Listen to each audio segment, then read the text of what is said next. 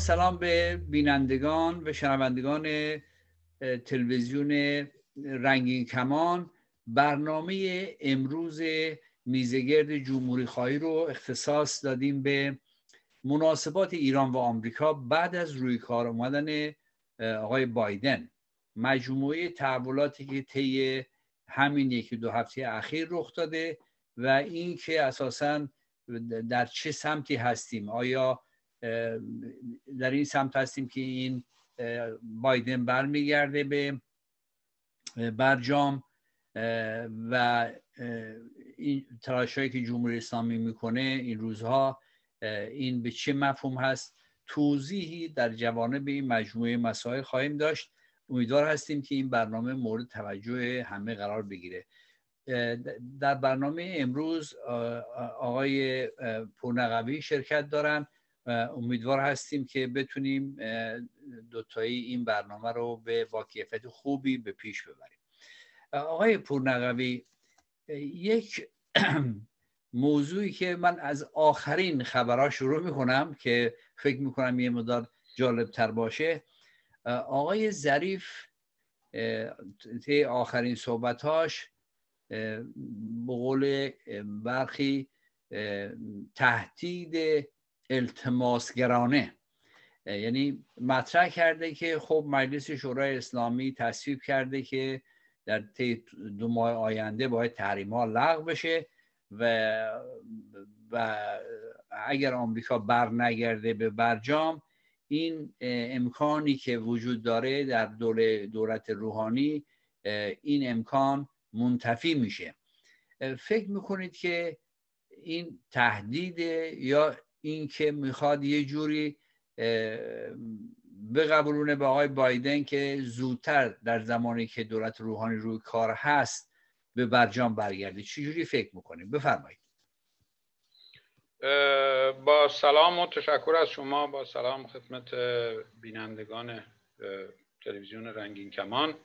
ارزم بزرگ من فکر می‌کنم که این صحبت های آقای ظریف مشخصا همین متوجه کوششی است و در کادر کوششی قابل فهمه که گرایشی در درون جمهوری اسلامی مشخصا گرایشی که نزدیک است و آقای ظریف یکی از به اصطلاح سخنگویانش هست همچنین آقای روحانی.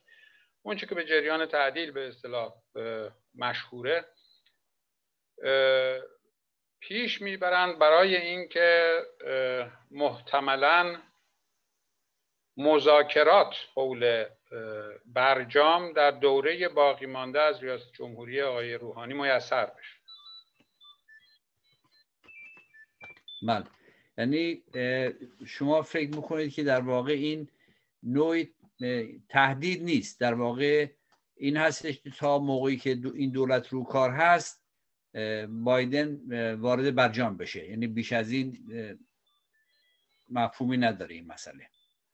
این به نظر من کوششی است که از این جانب از جانب کل حاکمیت ایران نه. من اگر بخوام یک کم بیشتر توضیح بدم من فکر می‌کنم که هم در سمت آمریکا و هم در سمت ایران از جانب کل حاکمیت و به خصوص به اصطلاح دست بالای حاکمیت به شمول آقای خامنه ای موانعی زیاد وجود دارن موانع زیادی وجود دارن برای اینکه مذاکرات در دوره باقی مانده از ریاست جمهوری آقای روحانی سر بگیره. تاکید بکنم مذاکرات و نه مذاکره برای مذاکرات. به چه معنا؟ ما در دوره آقای اوباما هم شاهد بودیم که چندین سال یک سری مذاکره برای مذاکره صورت می گرفت به این معنا در واقع مذاکرات بی آنکه طرفین پشت میز رسمی مذاکرات نشسته باشند جریان داشت. به این معنا الان هم ما شاهد مذاکره برای مذاکره هستیم. کشمکش هایی که بر سر موضوع مذاکرات هست. کشمکش هایی که بر سر زمان شروع مذاکرات هست. کشمکش هایی که بر سر به اصطلاح طرف های مذاکرات هست. اطلاع دارید که آقای ماکرون همین چند روز پیش مطرح کرد که اسرائیل و عربستان و با تاکید بیشتر روی عربستان باید پای مذاکره اول برجام باشند. به مسابقه یکی از اشتباهات مذاکرات سال 2015 ازش اسم برد. خب اینا همشان به یک معنا مذاکره حول مذاکره است. مذاکره حول زمان موضوعات مذاکره. از این کیفیت غیر رسمی که بگذرم من فکر می‌کنم که چه در سمت آمریکا و چه در سمت ایران دشواری ها موانعی وجود دارند که این ارزیابی خوشبینانه خواهد بود که به معنای رسمی مذاکرات در دوره آقای روحانی آغاز بشن. نمی‌دانم خود شما چطور فکر می‌کنید آقای ببینید من من اینجوری فکر می‌کنم که بایدن توی این دور وارد مذاکرات نشه. یعنی تا موقعی که تا موقعی که آقای روحانی هست نه به خاطر اینکه در مخالفت با دولت روحانی نه. چون با رفتن روحانی معلوم نیست چه کسی میاد. و اون نیرویی که میاد اونا نمی‌دونن چگونه رفتار خواهد کرد. به همین خاطر سعی می‌کنن منتظر بمونن که تا انتخابات انتخابات آینده برگزار بشه بعد اون موقع بیان ولی این شما به درستی مطرح کردید که الان مذاکراتی برای اینکه مذاکره بشه در جریان هست به اینکه چه به صلاح شرط شروط هایی خب طرفین دارن. ولی فکر شما فکر می‌کنید که چون این همین چند روز اخیر آقای خامنه هم صحبتی کرده برخلاف گذشته که خیلی با توپ پر مطرح می‌کرده این برجام هم مثلا چیز علکی بوده اینا ولی الان خواهان این شده که اینها دشمنی نکنن با ایران و بیان برگردن به برجام. یعنی عملا شرایط دیگه هست. فکر می‌کنید که چرا تا حتی خامنه ای به این شکل صحبت می‌کنه؟ چه دل... چه زمینایی هست که دارن این, برخورداری می‌کنن؟ ببینید ارزم به حضورتان یکی از زوایایی که من برش نظر دارم و بر اون اساس میگم که فکر نمی کنم در آینده نزدیک و به درستی چنان که شما گفتید تا انتخابات جمهوری اسلامی ریاست جمهوری اسلامی در ایران اتفاق نخواهد افتاد مذاکرات رسمی. اینه که فکر می‌کنم به اصطلاح فشار حد اکثری ترامپ اگرچه فشار بسیار سنگینی بود اما ویرانگر کمرشکن جمهوری اسلامی نبود. یعنی جمهوری اسلامی هم با ذخیره های مالیش هم با به اصطلاح خسته فروشی هایی که می‌کنه از ثروت ملی ایران به هر حال انقدر تحت فشار و به علاوه انتقال فشار ناشی از فشار حد اکثری روی جامعه ایران به خصوص در موقعیتی نیست که در هر لحظه و تحت هر شرایطی بره پیش مذاکره و به اصطلاح تن بده به مذاکرات این یک سمت قضیه است.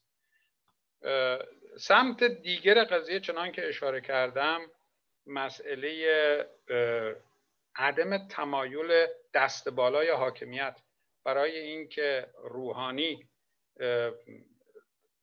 و دولت کنونی به اصطلاح مبتکر یا حتی پیشبرنده مذاکرات باشه ولی در عین حال اوضاع اقتصادی ایران تحریم هایی که اعمال شدند چندان هم ساده نیستند که با این کیفیت جمهوری اسلامی بتوانه سالهای طولانی و بدون اعتنا به این تحریم ها به حیات خودش ادامه بده. این کیفیت کیفیت قابل تداوم نیست. آری در روزمره تقویمی قابل تداومه. من. اما به محض اینکه از این روزمرگی یک کم پاره فراتر بذاریم غیر قابل تحمله. از این زاویه اگر به رفتار عمومی جمهوری اسلامی نگاه بشه جوری عمل می‌کنند که بنکل نگند که ما بی هستیم. و می توانیم ابد و دهر با این شرایط زندگی بکنیم. و در عین حال مبتنی بر موقعیت لحظه و من الان وقتی از موقعیت لحظه حرف می‌زنم یک زاویه را مایلم مطرح بکنم. ولی در این حال در موقعیت لحظه خب کوشش می‌کنن که با دست پورتری در موقعیت بهتری برن پای میش مذاکره.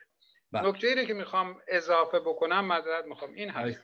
ببینید سوای کشمکشی که در جمهوری اسلامی بر سر اینکه کی بره مذاکره بکنه وجود داره یک زاویه هم هست. اونم اینه. من فکر می‌کنم با تبلیغات منفی که آقای خامنه علیه برجام برپا کرد نیاز به تیم دیگری برای پیشبرد برجام دیگری داره.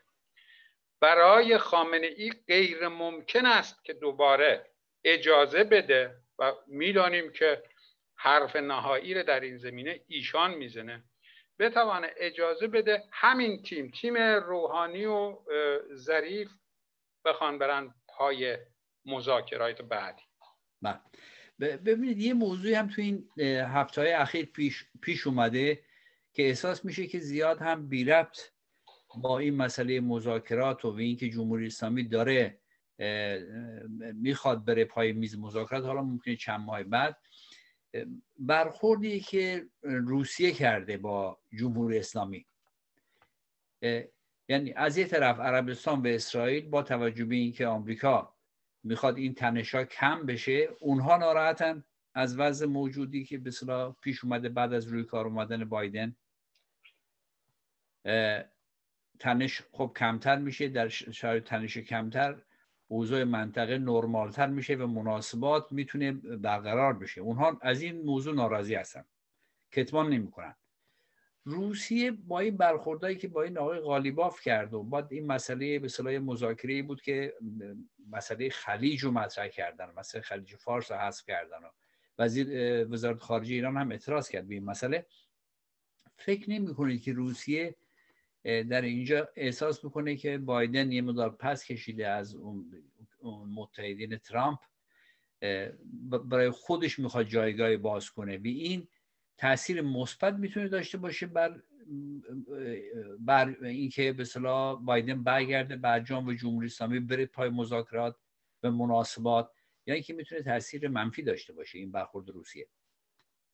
ببینید من فکر می‌کنم به خصوص تا اونجایی که بذارید باز قضیه اونجوری مطرح بکنیم. کدام مسائل واقعی تری یا سنگین تری ترامپ معذرت می‌خوام بایدن باش مواجه هست که منجر میشن به این نتیجه گیری که مذاکرات رسمی به فوریت اتفاق نخواهند افتاد.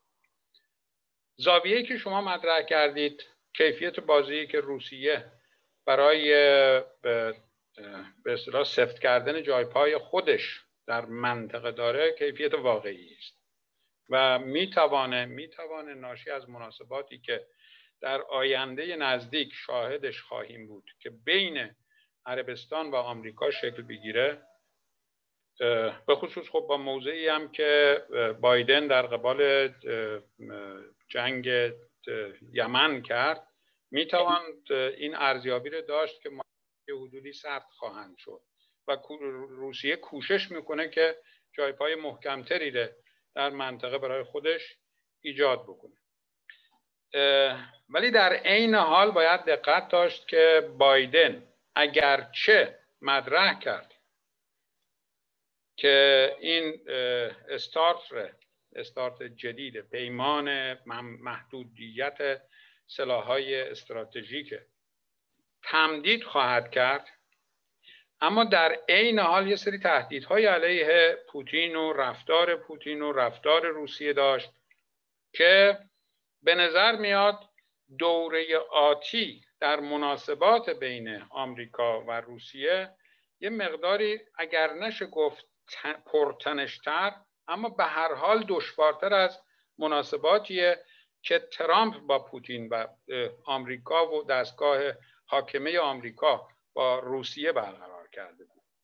بگذاریم از این که ترامپ همون قراردادهای اتمی توافقها و پیمانهای اتمی رو تمدیدش نکرد اما اون در کادر اون شعار عمومی بود که ترامپ داشت برای اینکه آمریکا اول باشه پای اینجور قراردادهای بین المللی نره و اینا. نه در ارتباط معینی که ترامپ به خصوص شخص ترامپ با روسیه و پوتین برقرار کرده الان وضعیت چنان که عرض کردم به نظر من وضعیتی است که ما شاهد استکاک های بیشتری بین آمریکا و روسیه خواهیم بود و بله. طبعا در این استکاکات روسیه هم کوشش می‌کنه که از مناسباتی که در منطقه داره شکل می‌گیره بهره می‌گیره بله. ببینید در ارتباط با همین موضوع خب اپوزیسیون ایران هم نقش نقش بازی می‌کنه. حالا این نقشش در چه حدی هست؟ اینو میشه به اصطلاح مورد پرسش قرار داد یا اینکه گفت نه یک نقش به اصطلاح اساسی هست. اونها هم بایدن دولت بایدن هم روی اپوزیسیون حساب می‌کنه. چیزی که ظاهر آقای ترامپ خیلی حساب باز کرده بود. و بخشی از اپوزیسیون هم خیلی حساب باز کرده بودن. ما اینجا می‌بینیم که تعدادی از هموطنان ما که خب زندانی هستن خیلی هزینه دادن این سالها. یک نامی رو نوشتن به آقای بایدن و خواهان یه فشار حد اکثری شدن. این رو تا چه حد چیز می‌دونید؟ در واقع موثر می‌دونید. و تا چه حد بر علیه خود این نیروهایی هست که این نامه رو نوشتن. چون اونایی که در خارج از ایران بودن قبلا تمام تلاششون رو کرده بودن که یه جوری در واقع فشار حد اکثری ترامپ بر ایران افزایش پیدا بکنه و اینها موقعیتی پیدا بکنن. اون شکست خورد و اونها هم خورده افت کردن. ولی ما یک باره می‌بینیم که از ایران تعدادی سی و, سی و هشت نفر یه نامه می نویسن نظرتون راجع به این موضوع چی هست؟ ارزم بزرگ اگر اگر که راجع به نامه واحدی صحبت بکنیم نامه ای که به زعم شما و به درستی البته تداوم فشار حد اکثری درش مطرح شده بود. تا اونجایی که من اطلاع دارم چند نفر از امضا کنندگان این نامه با ملاحظه معنای نمیگم تمامیت معنای این نامه بلکه وچی از این نامه خب امضاشان رو تصحیح کردن پس گرفتن. اگر نامه واحدی رو صحبت می‌کنن بله بله بله. درسته. من تصور نمی کنم که این نامه حتی در اون حدودی که طرفداران سیاست ترامپ در دوره ترامپ منظورم طرفداران ایرانیش هستن. در سیاست آمریکا پژواک داشت این نامه پژواک داشته باشه. مطلقا تصور نمی کنم که منجر به تأثیری در نحوه نگاه دستگاه حاکمه آمریکا در قبال جمهوری اسلامی و در کادر و بافتار مسئله برجام بشه. من, من یه پرسشی برام مطرح هست. معذرت می‌خوام ولی من برام علاقمندم آیه لیماکشی. بدانم خود شما چجوری فکر می‌کنید؟ نه نه من فکر می‌کنم که این یه حرکت چیزی بوده. یعنی سترونی بوده. اساسا هیچ معنایی نداشته در شرایطی که خب دولت جدید رو کار اومده. اساسا بر اساس یه سیاست های دیگه. صحیح. خودش اعلام کرده میگه ما بعد میگردیم به برجام. بعد دوباره یه تعدادی بیان نامه بنویسن بگن که خب از ترامپ موقعی که خواسته می‌شد ترامپ در همین راست سیاست در این راستا بود و اون کسانی که ازش می‌خواستن تقویت می‌شد اون سیاست. بله. ولی الان یه دولتی رو کار اومده که در این مسیر نیست. در مسیر بازگشت هست ولی خب ممکنه شرایطی داشته باشه. در نتیجه نمی بایست به نظر من نمی بایست این نامه نوشته می‌شد. این به ضرر این مجموعه شد و به قول شما پژواکی هم نداشت این موضوع.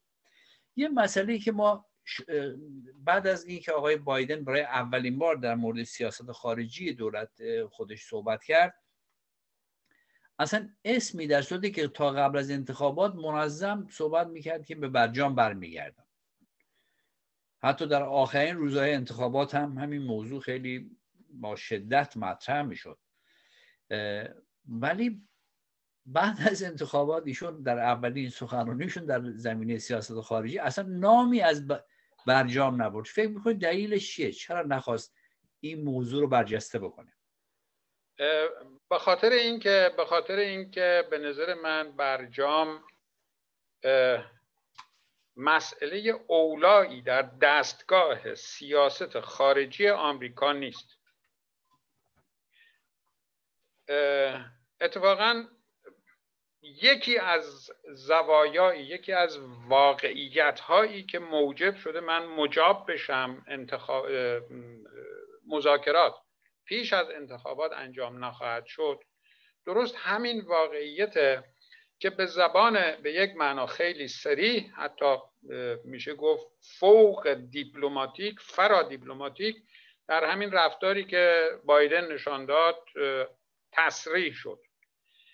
یعنی شما می‌بینید که در اون مصاحبه به موضوعات مختلفی پرداخته میشه اما اصلا از از برجام صحبتی نمیشه. در مصاحبه بعدی که با آقای بایدن صورت می‌گیره یکی از تلویزیون های آمریکا اونجا ازش راجب برجام می‌پرسه و ایشون هم با سراحت میگه که مثلا اگر تا ایران برنگرده به تعهداتش نه. بگذاریم از به اصطلاح شبهاتی که اون کله تکان دادن آقای بایدن ایجاد کرده.